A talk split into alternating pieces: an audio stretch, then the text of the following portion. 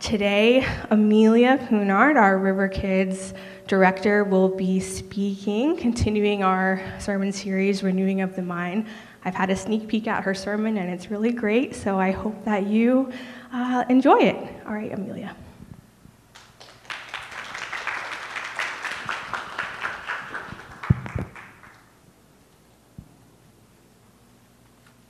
Hi, good morning. My name is Amelia. Um, welcome to the river. So, to start with, uh, I want you to imagine yourself walking around in the city and you found these. Just a bunch of tomatoes scattered all over the ground. What comes to your mind? Well, for me, the first thing that comes to my mind is um, somebody must have dropped their groceries. That's too bad. But what if you see this one? Would you still think that it is an accident? When you notice a pattern or an order, it signals some kind of reasoning or intention, right? So you may think, who would have done this? Is this an experiment or an art thing? What happens if I just nudge one out of the order? Is somebody gonna jump out and yell at me? Recognizing pattern is um, an important skill it allows us to assess situations and respond thoughtfully. In primitive times, recognizing patterns help us learn which fruits are safe to eat and which fruits are dangerous. We would not have been able to farm and grow food if we had not recognized the pattern of our environments, uh, such as the weather pattern and uh, the cycle of plants. We would also would not have been able to reproduce, survive, and advance as species without this powerful skill of recognizing patterns. But I wonder, how good are we in recognizing patterns that are inside of us? According to the National Science Foundation, an average person has about 12,000 to 60,000 thoughts per day. 95% of these thoughts are repetitive. 80% of these thoughts are negative. Now, if recognizing the patterns uh, of our environment could help us survive and thrive, then recognizing the pattern that are inside of us must be very useful, especially in uh, this quest of renewing our mind which is the theme of our, our sermon series this summer. When we repeatedly find ourselves in a simil- similar yet unwanted situation, or when we replay the same scenario over and over again, not knowing why, it might mean that we are caught in a repetitive cycle. Recently, I had a long chat with a friend who is a therapist. And she said that it takes her about five months to recognize the patterns of her clients, regularly meeting her clients. And she said that we all have patterns. From the language we use about ourselves and other people, the stories we tell about our lives, most likely the negative experience the pain, the challenges, the blames, the guilt, shame, and regret.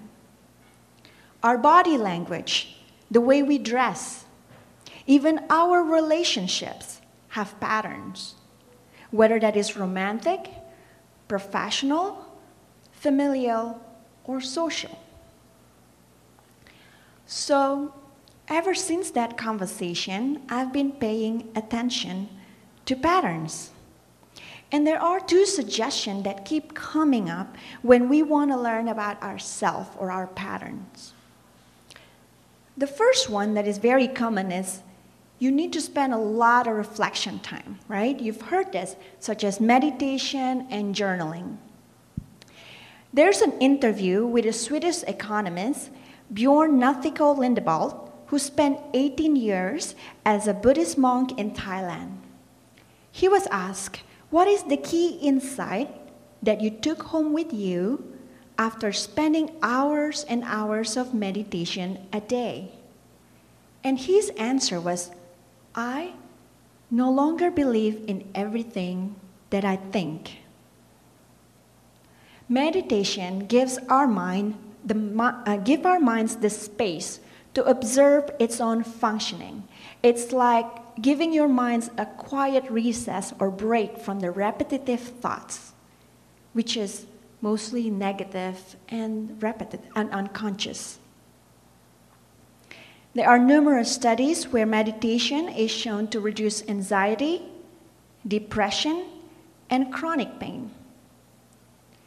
Being mindful of the unconscious patterns of our thoughts means more freedom to make conscious thoughts.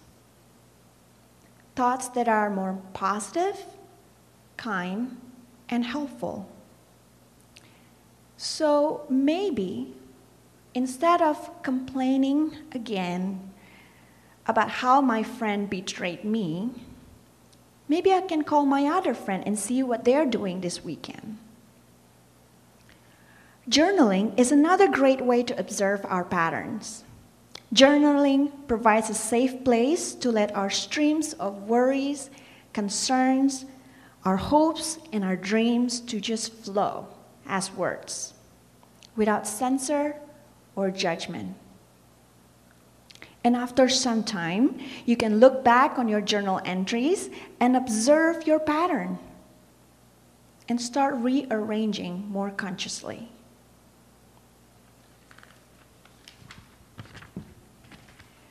In the beginning of our sermon series, Allison Knoll gave us some great tips on how to write a journal as a way to observe our core beliefs and converse with God. So I encourage you to check out her sermon too. Another suggestion that is very common is be connected with people. Last week in his sermon, Mike Eller brought up this quote We can't see what we can't see unless someone shows it to us. The Bible recorded a very curious conversation between Jesus and his friend Peter. Prior to his arrest, Jesus predicted that Peter would deny and disown him. Then Jesus told them, This very night you will all fall away, fall away on account of me.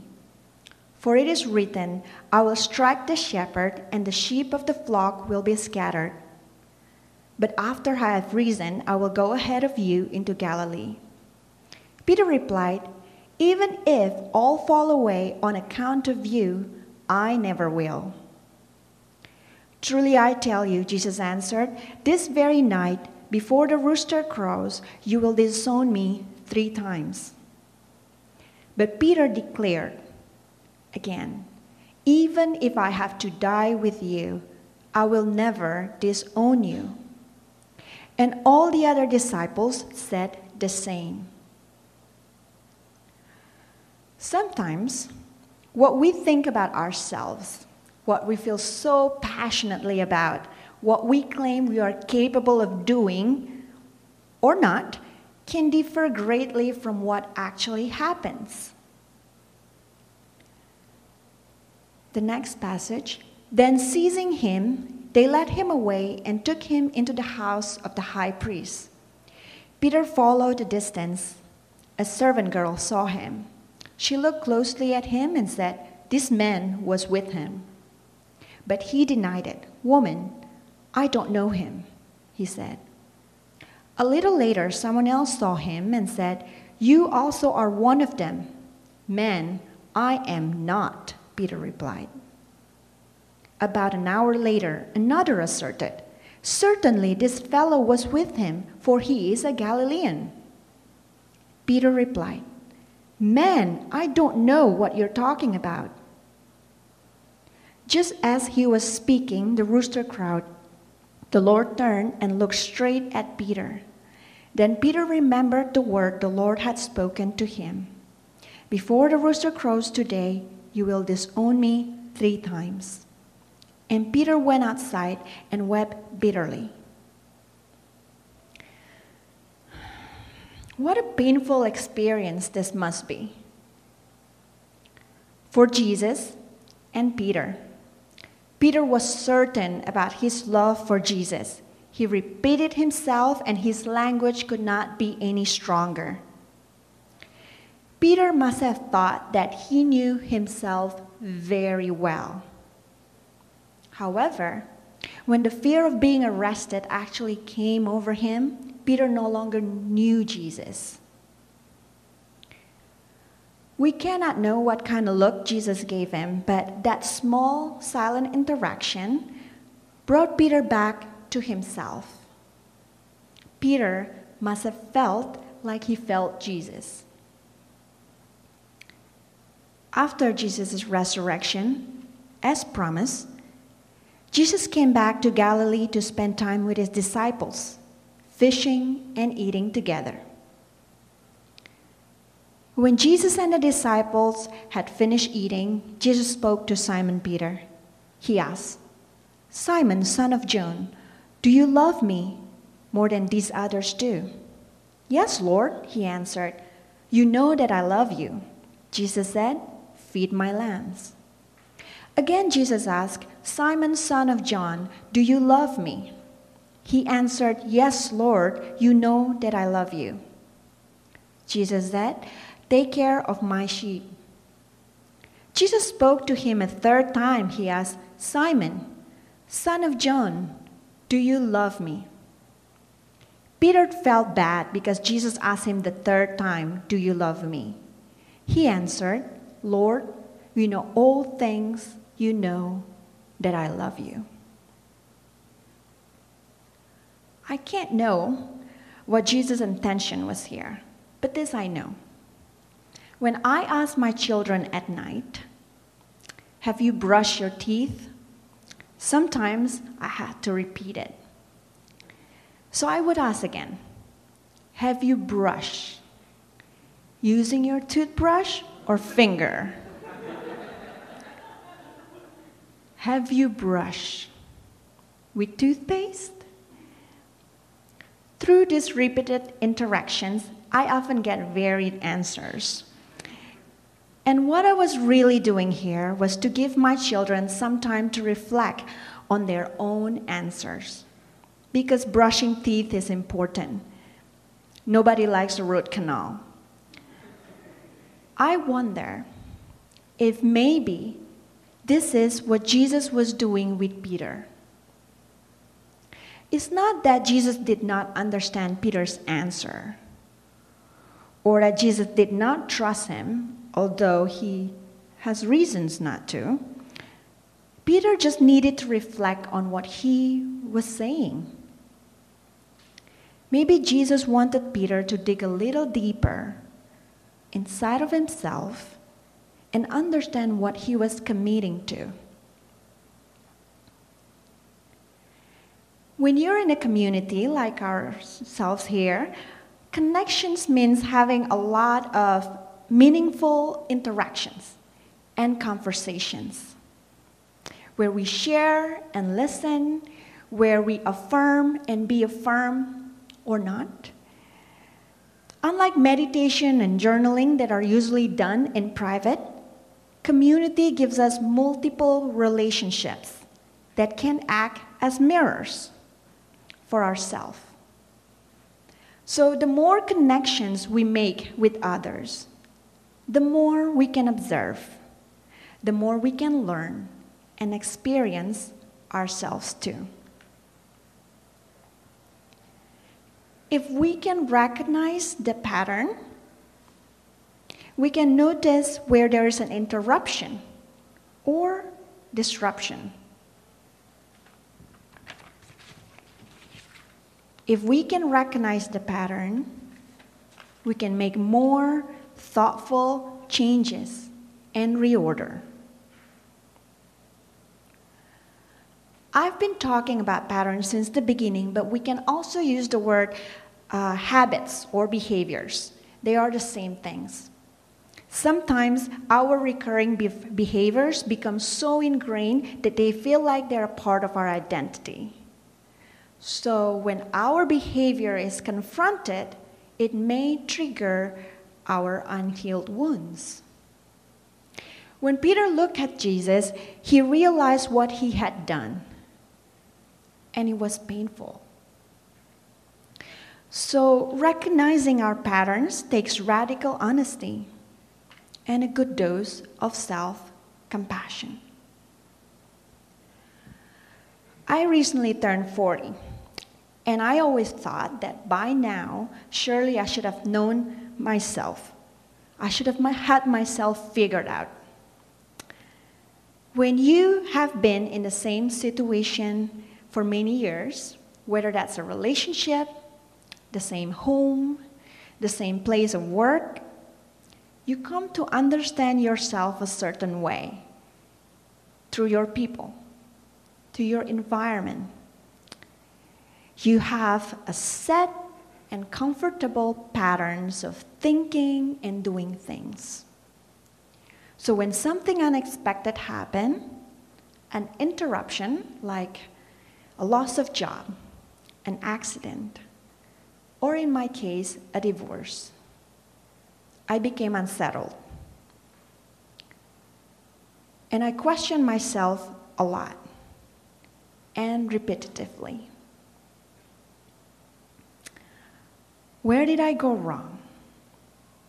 Who am I now? Have I always liked this food or doing this thing? When my patterns were unraveled, I need something steady, steady. And for me, it was God's unconditional love and grace. Knowing that my worth is not rooted in my beliefs and my behaviors, and not dependent on my achievements or my mistakes, but on Jesus' cross. Despite having been betrayed and sold out and crucified, Jesus still loves his friends. Jesus came back for Peter and all the others too. And this taught Peter and me compassion for ourselves. Compassion frees me from my old patterns so I'm free to redesign my life, incorporating new things and new connections. Let me pray for us. God, thank you for this community. Thank you for everyone who sits here or at home. I pray that in the quest of renewing our minds and renewing our patterns, we're continually reminded to draw from, from your unconditional love and grace. As we interact with each other today, let us share our honest self with compassion. May we listen well and respond with compassion. May we be renewed and be affirmed by our connections with you and with each other. Amen.